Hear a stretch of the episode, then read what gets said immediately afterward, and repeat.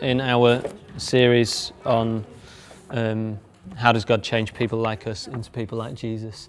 Um, and I've got um, these for you if you need them plans of what we're going to be looking at so you can get ahead and uh, read the stuff um, and then um, plannings for the autumn, but I'll give those to you later.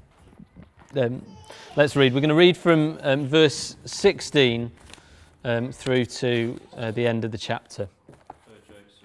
Page 867, thanks, Marcus. Ezekiel 36, page 867, um, and verses 16 to 38. Everybody there? Yep. We'll wait for you, Sam. It's fine. 36, Ezekiel 36, page 867. Starting at verse 16. So um, Ezekiel um, is um, a prophet um, speaking to the people of Israel when they're in exile. Um, so they've um, been brought into the land by God that they lived in, but then God's taken them out of the land because, of, because they've rebelled against Him. and Ezekiel's speaking to them while they're in exile in Babylon. so they're not in the land that God had promised them. Here's what he says um, Again, the word of the Lord came to me Son of man, when the people of Israel were living in their own land, they defiled it by their conduct and their actions. Their conduct was like a woman's monthly uncleanness in my sight. So I poured out my wrath on them because they had shed blood in the land and because they defiled it with their idols. I dispersed them among the nations, and they were scattered through the countries. I judged them according to their conduct and their actions. And wherever they went among the nations, they profaned my holy name, for it was said of them, These are the Lord's people, and yet they had to leave his land. I had concern for my holy name, which the house of Israel profaned among the nations where they'd gone. Therefore, say to the house of Israel, This is what the sovereign Lord says It is not for your sake, O house of Israel, that I'm going to do these things, but for the sake of my holy name, which you have profaned among the nations where you've gone. I will show the holiness of my great name, which has been profaned among the nations, the name you have profaned among them. Then the nations will know that I am the Lord, declares the sovereign Lord, when I show myself holy through you before their eyes. For I will take you out of the nations. I will gather you from all the countries and bring you back to your own land. I will sprinkle clean water on you, and you will be clean. I will cleanse you from all your impurities and from, all your idols. I will give you a new heart and put a new spirit in you. I will remove from you your heart of stone and give you a heart of flesh. And I will put my spirit in you and move you to follow my decrees and be careful to keep my laws. You will live in the land I gave your fathers. You'll be my people, and I will be your God. I will save you from all your uncleanness. I will call for the corn and make it plentiful and will not bring famine upon you. I will increase the fruit of the trees and the crops of the field so that you'll no longer suffer disgrace among the nations because of famine.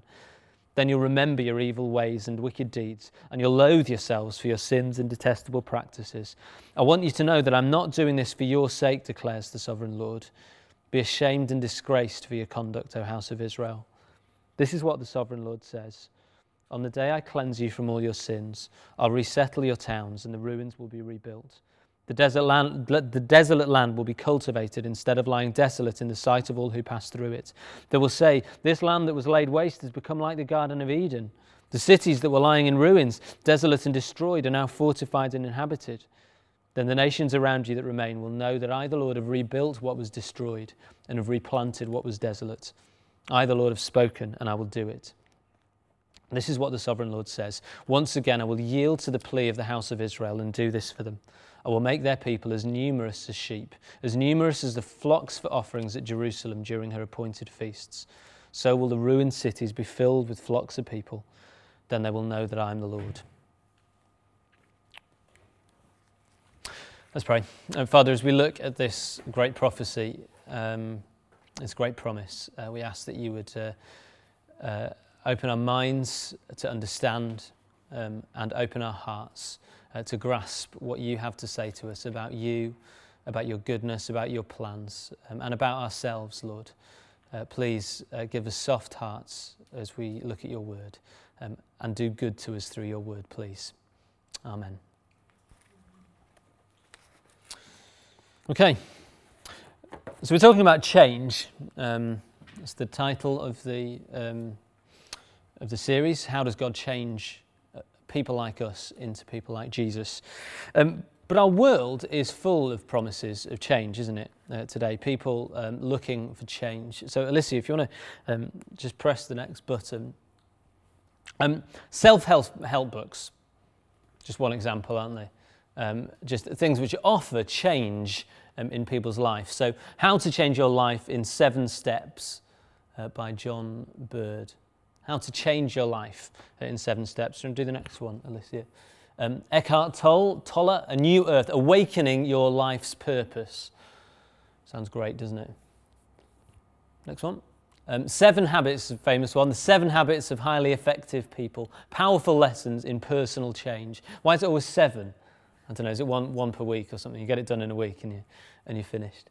But there are just loads of them, aren't there? Just as you go on the internet, um, if you go into bookshops, go into Waterstones or whatever, just loads of books on self help everywhere. Um, uh, diet books, dieting books. They're, Dieting books basically say to you, don't they? Um, change your diet, change the, the way you eat, and it's going to change your life. It'll re- revolutionize your life. Um, and we're always changing our homes, aren't we? So we change our wall colours, and we change our houses, um, our gardens, our fridges, uh, whatever. And we just got this sense that our lives need change. We need to be changing. Do you want to flick on to the, the next one, uh, Liz? Um, we have a sense that our lives aren't what they should be as a society, don't we? Um, that we're not what we should be. But even more so if we're Christians, don't we? Uh, because what does the Bible tell us about ourselves as Christians? What do we find out from the Bible about ourselves? That's not a rhetorical question. You've got to answer. If you don't, there'll just be long silence. Sinful, don't meet God's standards. Yep, sinful, don't meet God's standards.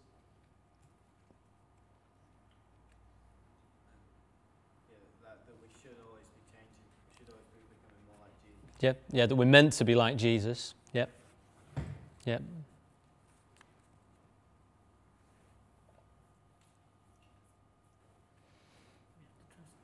We have to trust Him. Yeah. The, the message of the Bible is that we're great sinners loved by a great Saviour, aren't we? That's what, that's what the Bible tells us. We're great sinners loved by a great Saviour.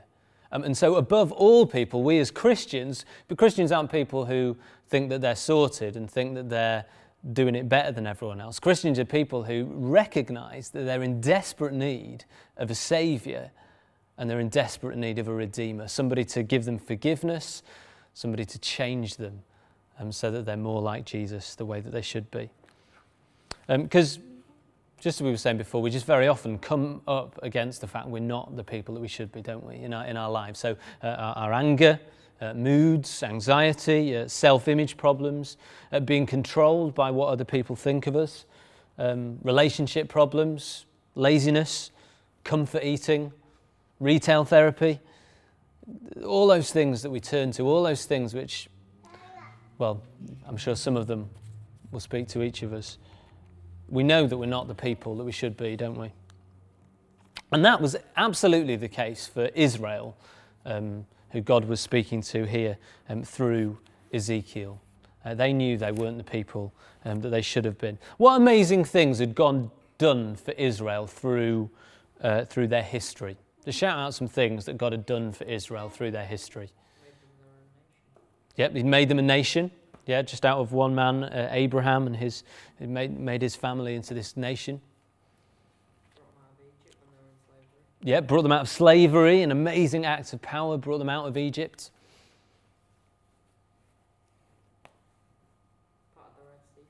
Part of the Red Sea for them, yeah, an incredible thing. The, the, soldiers were after them, part of the Red Sea after they went through the, through the sea. I don't want to stop, Sam. But looks after them while they're in the desert, like with manna and quail. Looks after them in the desert, took care of them, showed that he was a God worthy of being trusted.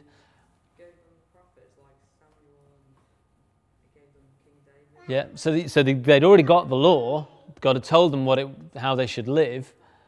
but he even sent prophets to keep reminding them, calling them back to him. Just very gracious, wasn't it?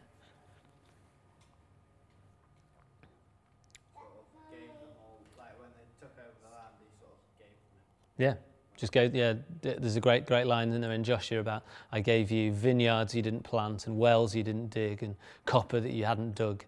Um, just yeah, just gave them plenty in the land without them. You know, they just walked in and the enemies just went. Walls of Jericho, yeah. And okay, so the message is he'd done incredible things, hadn't he? He'd made them his people. Um, he'd made a way for them to be forgiven. They were part of his, they were, they were his people, his loved people, his treasured people. They lived in this glorious land. Um, he sent prophets to remind them of his word when they went astray, people to save them, judges to save them when they went wrong. Just incredible grace that he lavished on them. Um, and how would he called them to live uh, while they were live, uh, in that land? How would he call them to live as his people?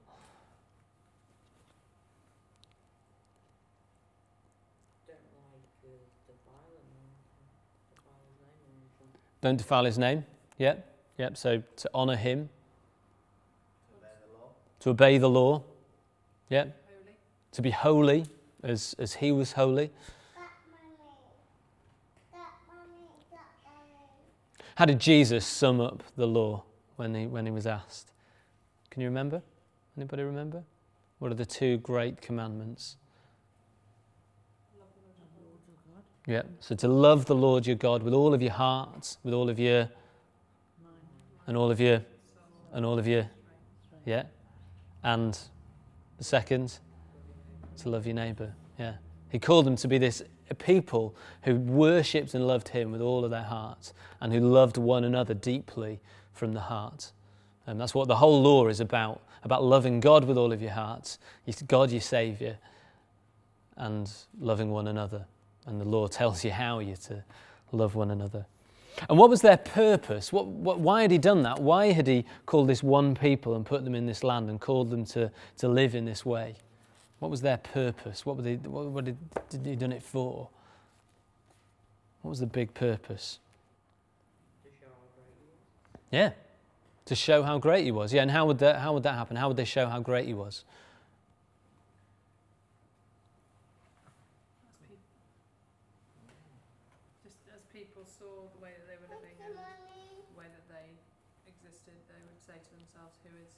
Yeah. exactly. Yeah. Yeah. Yeah, exactly. As they, the, the idea was that as the nations looked on, as the world looked on, they would see this people who were just different from any other people. Remember, we, we saw that in Deuteronomy, that they, they would look on and say, What nation has a God who lives among them like this? What nation has laws so amazing as this nation? Um, that was the idea. God had saved this people so that he would show his glory to the whole earth. But just look at verses 16 to 21 in our passage that we're looking at. See, what's happened to the people of Israel here? What's happened to them? We can look at verses 19, uh, 18, 19.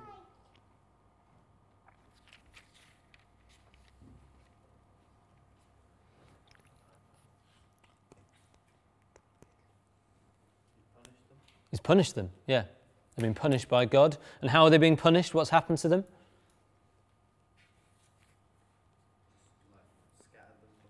Yeah.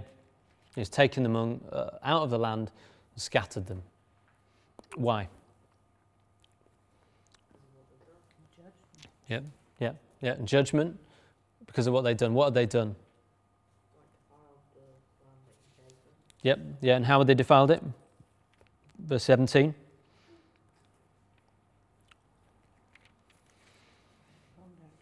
Yeah, by their conduct, by the way they'd lived. Yeah.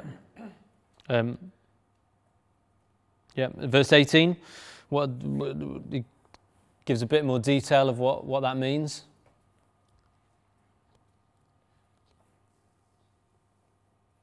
Worshipped idols and shed blood in the land. Presumably that means like killing. Yeah. Defined. What does it mean? Huh? What does that mean, shed the blood there? They'd shed blood in the land. They'd, they'd killed. They'd killed each other, I think.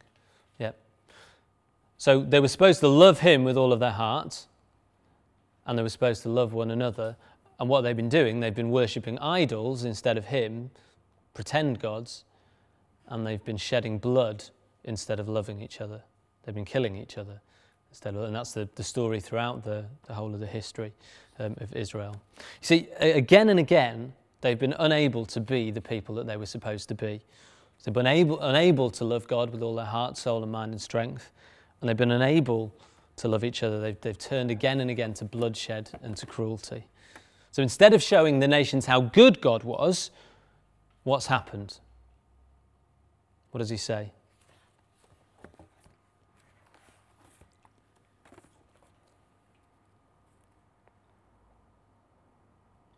Verse 20.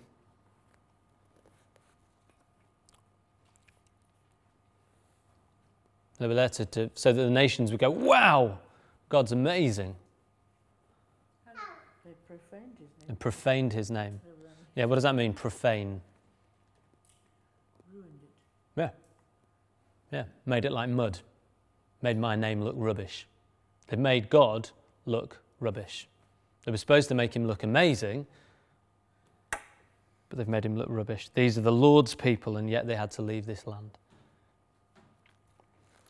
And so now they're in this dire state, aren't they? They've been kicked out of the land, they've been scattered through the nations, and yet they're still profaning God's name. They're still making God's name look like mud wherever they go, making God look rubbish. Why? Why has this happened? When God had done all those things for them, He'd given them His great laws, He told them how they were to live, He'd been just so gracious to them. Why this kept on happening again and again? Because they still have the wayward hearts that Yes, they had. Adam and Eve had, that the people in the desert had. That Yeah. everyone- Yeah, they've got wayward hearts. They've got a heart problem. In fact, uh, God here describes it later on as a heart of stone in verse 26. I'll remove you from you your heart of stone. That's their problem. They've got hearts of stone, hearts which don't respond to God, hearts which don't love God, hearts which love themselves and go after idols instead. See, they're actually hopeless here, aren't they? They're just incapable of change. Again and again, God sent prophets, He sent people to save them, to remind them, and they're just incapable of change. And the thing is, don't we often feel like that? You see, self help books might change things on the surface for a little while, but doesn't actually the fact that there are so many um, self help books around, that the new one comes out every week, show that none of them actually does the job? None of them actually cut the mustard. We know that we're looking for deep down change, and yet that isn't where we can find it. And even as Christians, we often just feel like change is impossible, don't we? Um, so, uh, when you become a Christian, there are certain things that maybe in, in your life change straight away. So, maybe you, you give up drinking so much, the kind of um, obvious big headline things. You stop drinking so much, maybe, and that was one for me. Um, you stop sleeping around, maybe. Um, you, you sort out your, your relationships and those kind of things. And to start with, things that all changes quite a lot. But then, after a certain amount of time, there, there seem to be things in our lives which we notice don't seem to change, don't seem to be changing. See, often we feel like the people of Israel, don't we? We're unable to be the people that we know that we should be. And sometimes it seems as hopeless as it seemed for the people of Israel. Well, this passage has wonderful uh, hope in it uh, because God makes in this, in this passage two great promises um, and He gives us one great purpose. Okay, two promises, one purpose. And I want to suggest that if we grasp these two promises and if we grasp this great purpose, then it will actually change our lives. If we grasp hold of these, then it will actually bring about a revolution in our lives. Because here's the first uh, promise Liz. Do you want to press? First great promise free and full forgiveness. God promises this uh, rebellious, hard hearted, sinful people free and full forgiveness. Just look at verses uh, 24 and 25. Here's what he says For I will take you out of the nations, I will gather you from all the countries and bring you back into your own land. I'll end your time of judgment, he's saying. I'll sprinkle clean water on you, and you'll be clean. Isn't that a great promise? So, what, what had their sin made them like to God. Just look at verse 17.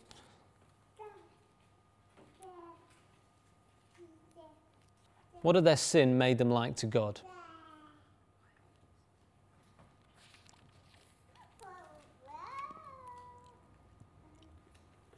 Like a woman's monthly uncleanness. Yeah, unclean. The sin their sin had made them unclean to God. But what does he promise to do here? Verse 25.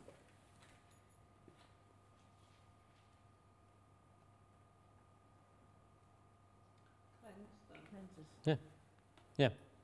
to make them clean. They're unclean to him. He's going to make them clean. He's going to rescue them. He's going to bring them out of the land of judgment. And he's going to sprinkle clean water on them. He says he's going to make them clean. In the Old Testament, what did it mean to be unclean?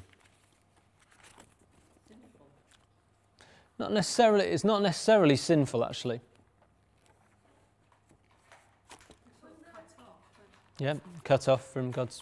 Yeah, Wasn't some of the uncleanness because it's actually dangerous? Like when you touch somebody who died and, and some of the, the diseases that pigs had, it was a good idea not to give them anyway. Yeah, there is some. There's some evidence that some of the things were, you know, had a practical, but that, that's not the main thing. That that is in, the Bible never talks about it in terms of that because it's dangerous. It, it has more of an idea of what it means about you and God.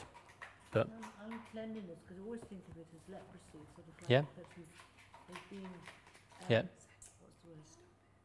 I can't think of the word. They've been spoilt, they've been Okay, infected. infected. Yeah, And so they're unclean and they're separated. Therefore. separated. Yeah. Okay, so that that's a good separated. Yeah, separated from who? Who's? I, somebody say something. Did you say, Christine? Yeah, that's right. Exactly. Yeah, yeah. Separated from God means they're unacceptable to God um, and separated from His people as well. Um, so very often they would have to go out of the camp um, or separate themselves from God's people if they were unclean. It meant you were unacceptable to God. So if you touched something uh, unclean or you had a, a certain kind of disease or that kind of thing, you were unacceptable to God. Um, and then what happened was at the end of the time of you being unclean, so you might have to be unclean for a week, you couldn't come into God's presence, um, separate from his people, you had to be sprinkled with clean water. And this water would make you acceptable to God again. Okay, so you're unclean, unacceptable to God, you wash yourself with the water, and you're acceptable to God again. Interesting thing is here is not that the people of Israel have touched something unclean or had uh, some sort of disease. What is it that's made them unclean in verse 17? Huh?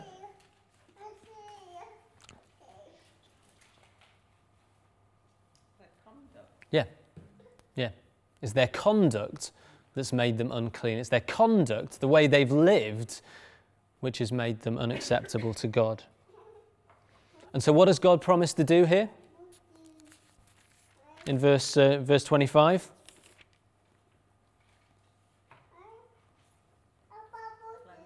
To cleanse them. Yeah.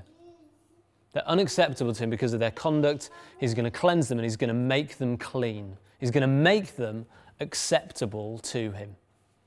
And who's going to do it? Who's going to make them acceptable?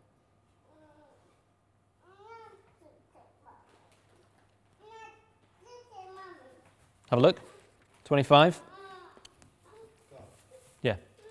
It's emphatic, isn't it? I will do it. I will sprinkle clean water on you, and you will be clean. I will cleanse you. I will do it, God says. It's just wonderful, isn't it? He's not saying to them, You've got to make yourselves clean. You've got to make yourselves acceptable. He says, I'm going to do it. Free and full forgiveness for his rebellious people. He's going to wash them so clean that it's just as if they've never sinned at all. And the New Testament tells us that gloriously, that's what he's done through Jesus. Um, Ezekiel here is looking forward to what God's going to do through Jesus on the cross by dying for our sins, uh, bringing us total forgiveness with God.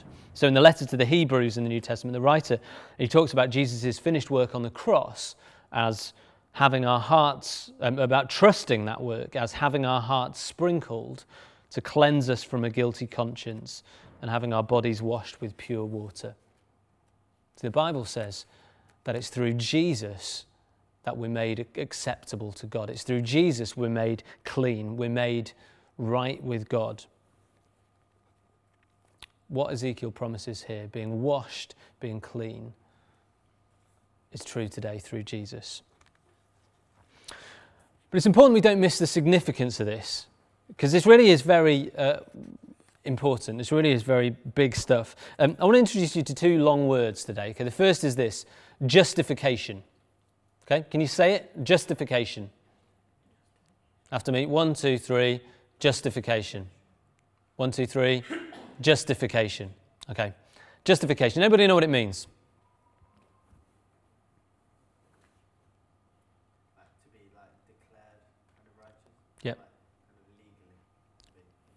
Yep.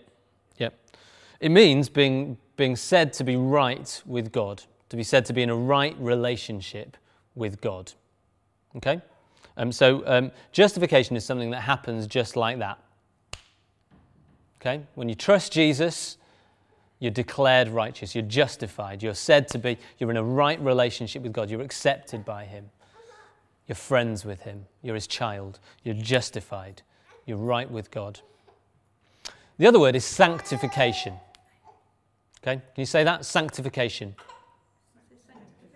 Sanctification. What does sanctification mean? What's that? Go on. No. Good, good guess.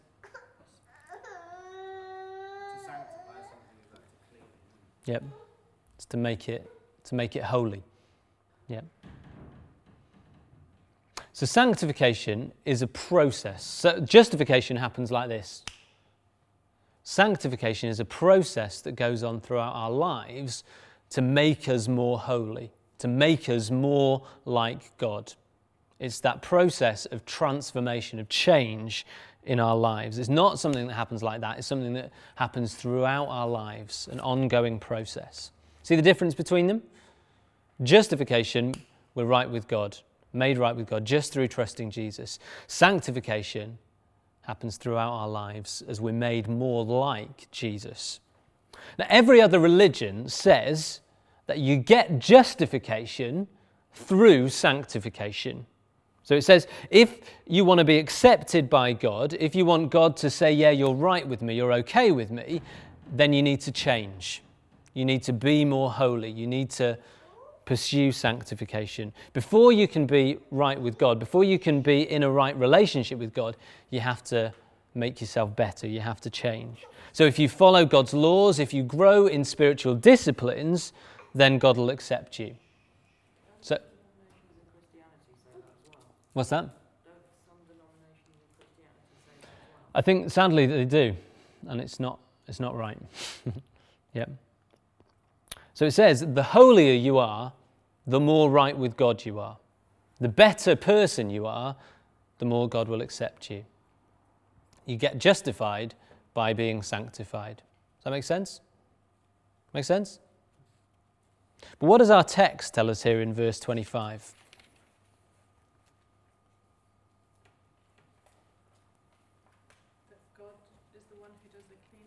Yep. God's the one who does the cleaning.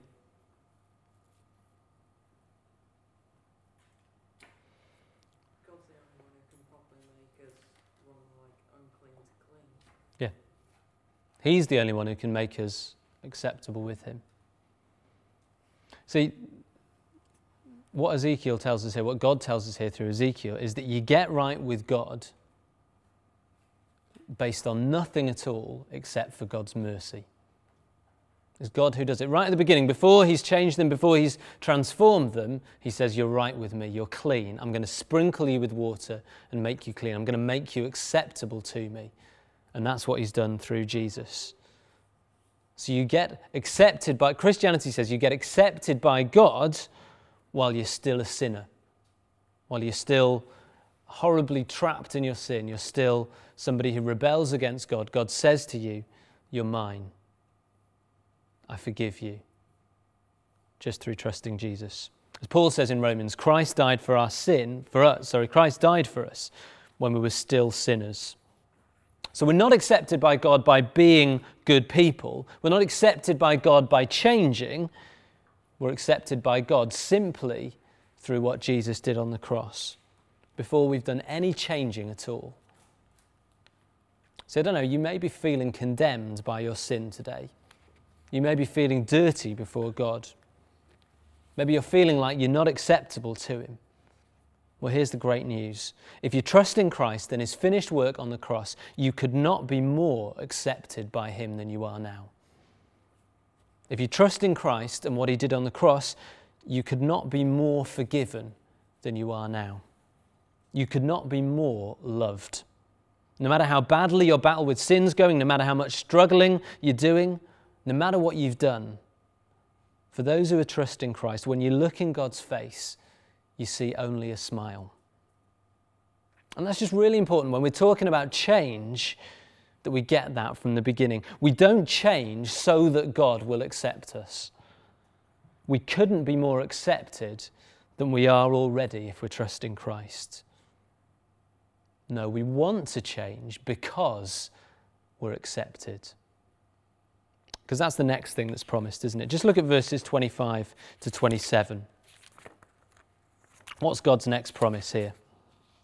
He says, I'll sprinkle clean water on you, you'll be clean. Then what does he promise to do? To give us a new heart. Yeah, how would you, how would you sum it up, this bit? I'll cleanse you from all your impurities and from all your idols. I'll give you a new heart and put a new spirit in you. I'll remove from you your heart of stone and give you a heart of flesh. And I'll put my spirit in you and move you to follow my decrees and be careful to keep my laws. How would you sum it up? What's the promise there?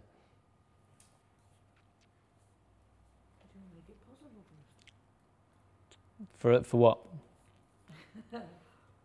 For us to, to start the process. Yeah, for us to start being sanctified. Yeah. Uh, make it possible for us to start the process of being sanctified, so give us a new heart, put a spirit in us. Just total change, isn't it? Like it totally changes us from. Yeah, yeah. Total. I've, you can press the next one, Liz. Total transformation. That's what I've called it because it is, isn't it? Um, what are the things that he promises to do here? Just shout them out. Three, I've got three big things here verses 25, 26, 27.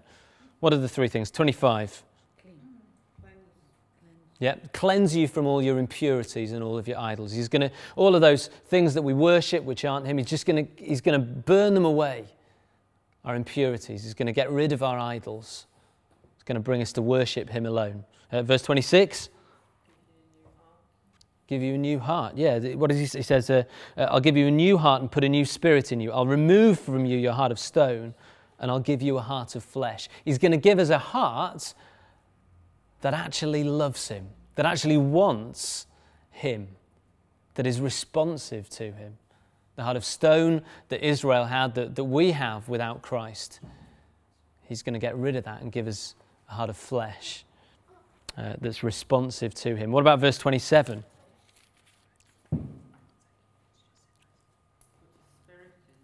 Yeah. Put his spirit in us. And what's his spirit going to do? What's God the Spirit going to do? Yeah. Yep. What, what are, I love the words here. I love it. Um, uh, I'll put my spirit in you and move you to follow my decrees and be careful to keep my laws. He himself is going to move our hearts to obey him.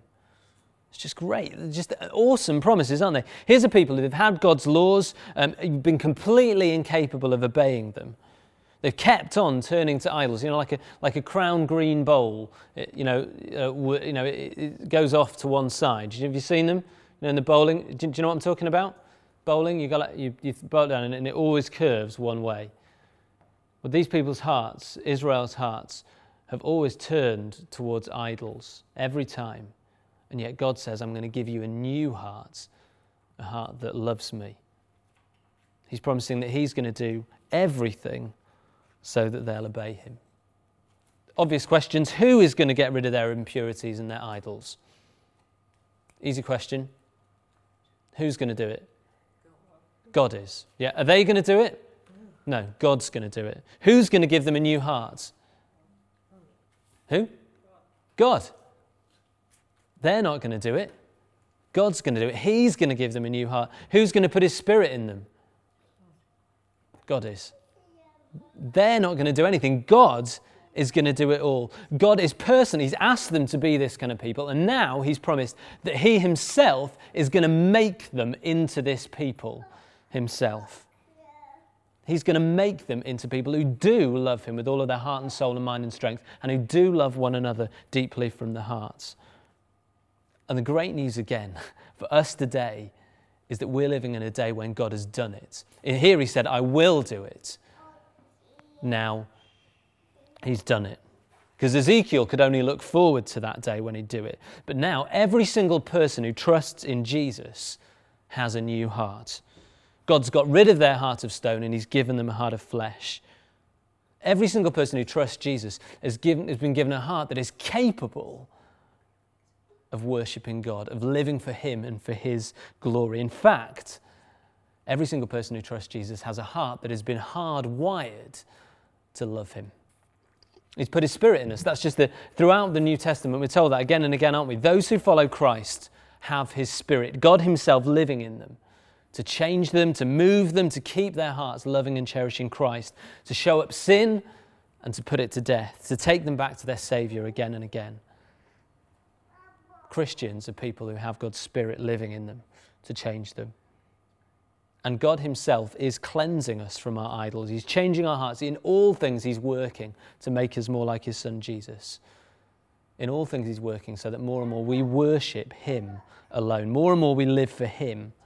More and more our hearts beat for Him and His glory, not ours. You see, you may be struggling with sin this afternoon, and you, you, you may be struggling. As we've talked, you may say, Yeah, do you know what? Actually, there are things there that I just, I've been struggling with for years and I've never seen any change. The stuff that's just getting you down, and you think you become to question, Am I a Christian even?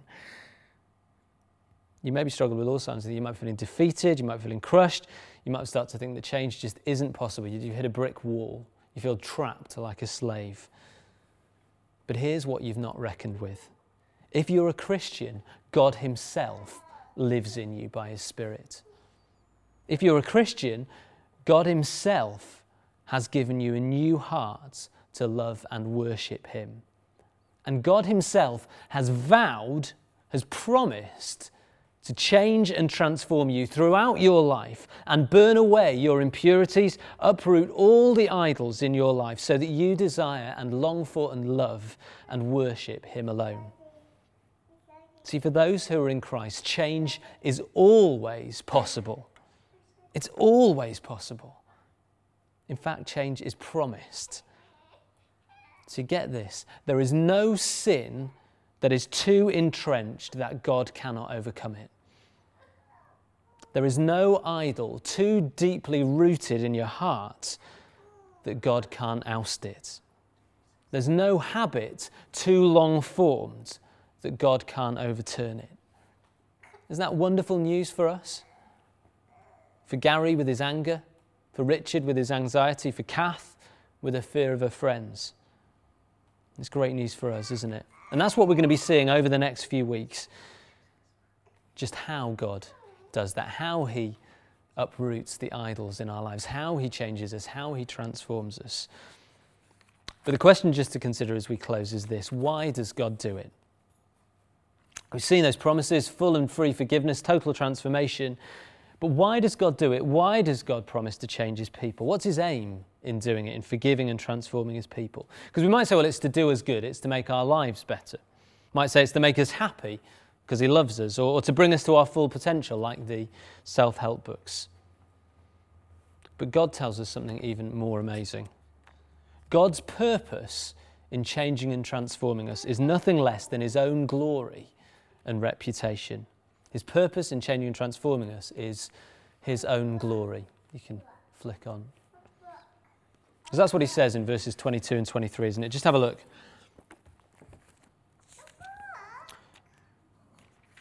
Okay. Therefore, say to the house of Israel, This is what the sovereign Lord says It is not for your sake, O house of Israel, that I'm going to do these things, but for the sake of my holy name, which you've profaned among the nations where you've gone.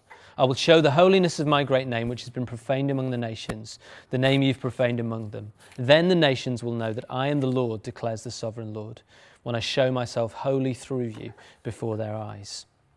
See, why is God going to do all these things for his people? What does, what does Ezekiel say?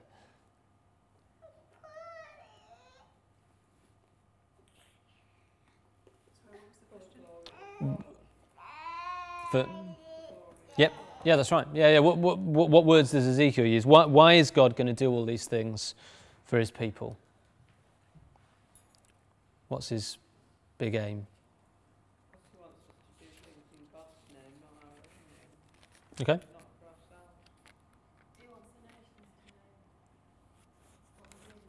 we're doing.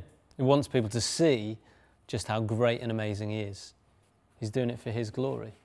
So he says, "I- I'm not doing it for you. It's not for your sake that I'm doing it. Don't think it's for you I'm doing it. I'm doing it for me. I'm doing it for me and my glory. That's quite a shocking thing to say, isn't it, in some ways? He says, I'm not going to forgive you and transform you because you deserve it. I'm not going to do it because you, so people think you're great. I'm not actually even doing it to make your lives better, primarily. I'm going to do it so that everybody sees how amazing I am. So that everybody will look on and say, wow, what a God. That He could make people like that out of people like that. See, that's what God is actually all about. Did you know that? I don't know if you did know that. God is all about His own glory. Did you realize that? Above everything else, God is committed to His own glory. So, to, to showing the, the universe how good and gracious and powerful and loving and holy and majestic and amazing He is. To having the whole universe bow down before Him. That is what God is all about. Now, does that seem like a good thing to you? What does that seem like? Selfish. Seems selfish. Yeah. God is all about Himself and His glory. Yeah, if- You're right, though. That's right, Sam. But it is selfish, isn't it, at the same time? You're, you're right, you're absolutely right, Sam. But it is selfish, isn't it? That's right. Because actually, God being committed to his own glory is the most loving thing that he could do. Because when I want glory for myself, and I'm being selfish, thinking about me, wanting people to worship me, I'm asking people to worship me. Uh, But the problem is that, that unless you'd missed it, I'm not God. Okay? That is idolatry. I'm asking people to worship me, and I'm not God. And actually, it's not good for people to worship me, is it? Imagine if you lot worshipped me. Okay, I'm not a very good God to worship. I'm going to let you down. I can't change your hearts. I can't give you deliverance. I can't give you eternity. I can't give you anything, actually. To want you to worship me is profoundly wrong because it's idolatry. I'm not God, and it's not good. But the thing about God is that actually He is worthy of our worship. He actually is the best thing in the universe. God is the only thing in the worship in, in the universe that is actually worthy of our worship.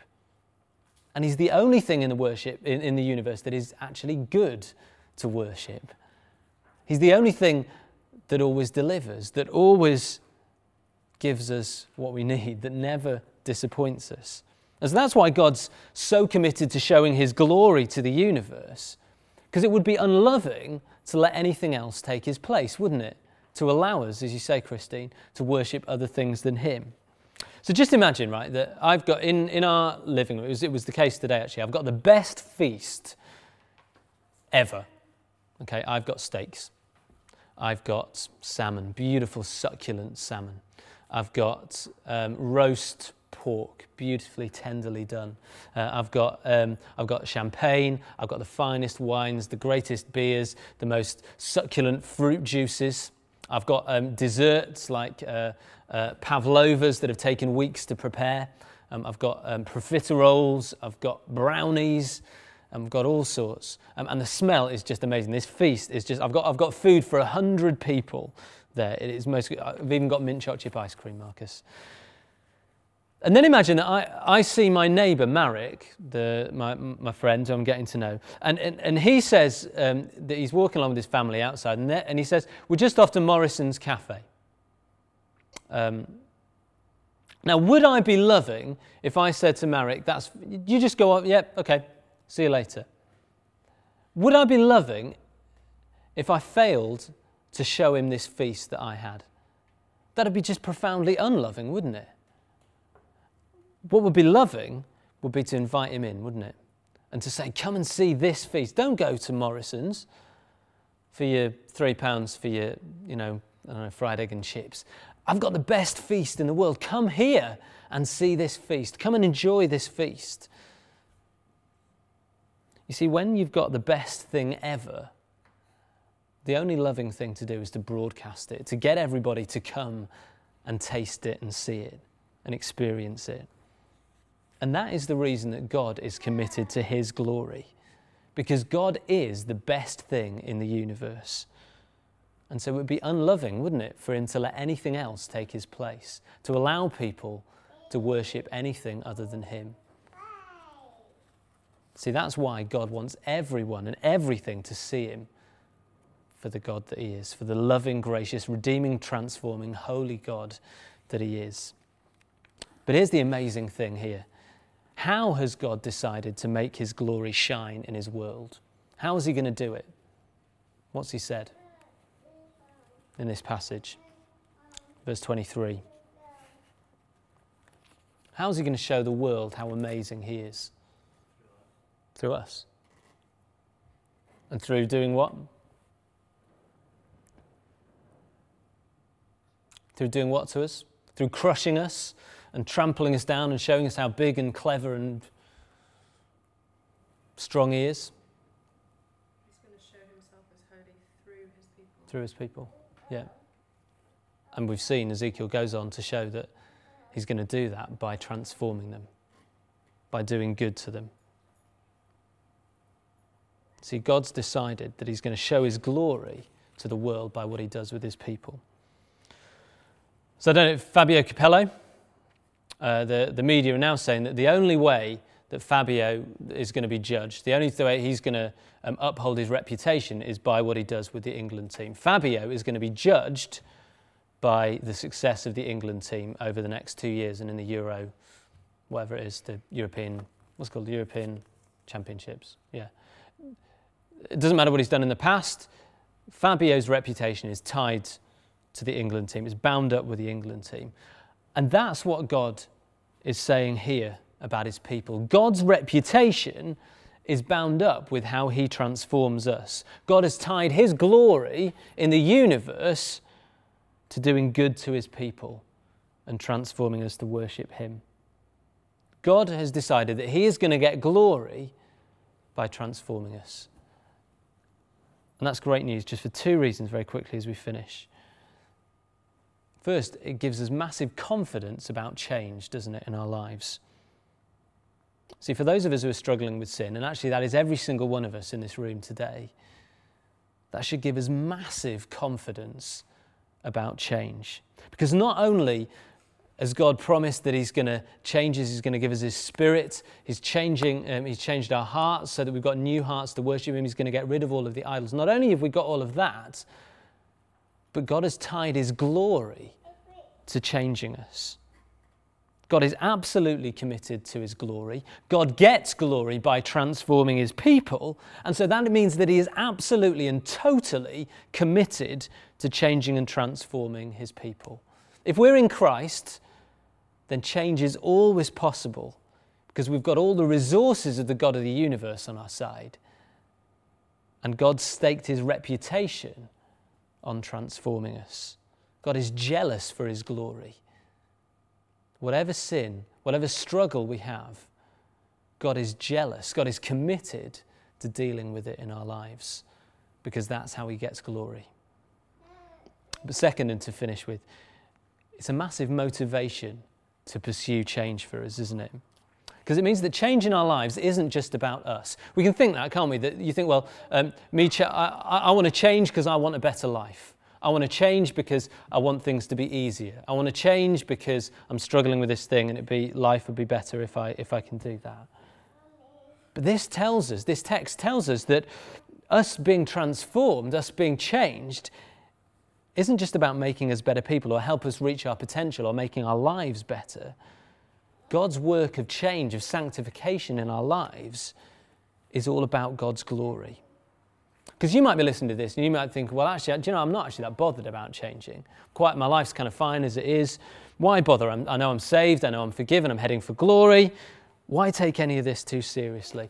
Well, for this reason. Because your change, the transformation in your life, is not primarily about you, it's about God and His glory. See, if you're a Christian, you've been bought from living a life that's all about you and your glory to living a life that is all about God and His glory. And so, if you want God's glory, and that's what it means to be a Christian, to be somebody who's living for God's glory and not their own, then you'll want to see transformation in your life. See, do you want your neighbours to see how great God is? Do you want God to be glorified in the lives of your neighbours? Yeah? Do you want God to be glorified in the lives of your friends? Do you want, him to be, do you want them to see how amazing He is? Your colleagues, the, the nations, the, the, our country. Well, God said that He's going to get glory. He's going to be seen to be the great God that He is by transforming His people. See, if you're not pursuing change in your life, if you're not longing for God to change and transform you, if you're not excited about this series of seeing how God changes you, then there's something wrong about where your heart is. You see, I want to encourage us, I want to exhort every single one of us. Let's get excited about change. Let's get excited about being made more like Jesus. As we go through this series, let's be asking God to do a great work among us. Let's be coming along with our pens and paper, ready to learn, ready to think. Let's have questions. Let's be working hard at it because it's all about God's glory. If God is going to be seen to be the great God that He is in Boroughbridge, in Ripon, in the villages, then the only way that it's going to happen is by Him transforming us into people who love and delight in and worship Him alone. So let's be excited. Let's be confident, but not in ourselves, in Him. Uh, let's pray. Father, we pray uh, that, um, well, we thank you. We thank you that you are such a great God. We thank you that you are committed to your glory. We thank you that you're so loving, uh, that you have decided to get glory by changing and transforming your people. And so we pray that you would do that, Lord. And we pray that these uh, eight weeks, as we look at your word and see what you have to say to us, um, see what it means to be people who are changed uh, into people who delight in and love you alone. Um, Lord, we pray that you would do a great work among us as, as we go through this time. Uh, please may this be a, a special time uh, in our fellowship, in our community. Um, we ask that um, you would. Capture our hearts afresh with you and with your glory. Lord, please do a great work among us um, and bring honour and glory to yourself. For those of us who are struggling, uh, give us hope in your gospel. Uh, for those of us who are apathetic, please wake us up and give us hearts that desire you and your glory alone. And we thank you for the great confidence we can have because you have put your spirit in us because uh, you've given us new hearts, uh, because you long uh, to cleanse us from all our impurities and all our idols, uh, so that we worship you and obey you and bring you honour and glory. You long to make us more like your Son Jesus. And we thank you for that. Please do it for your glory. Amen.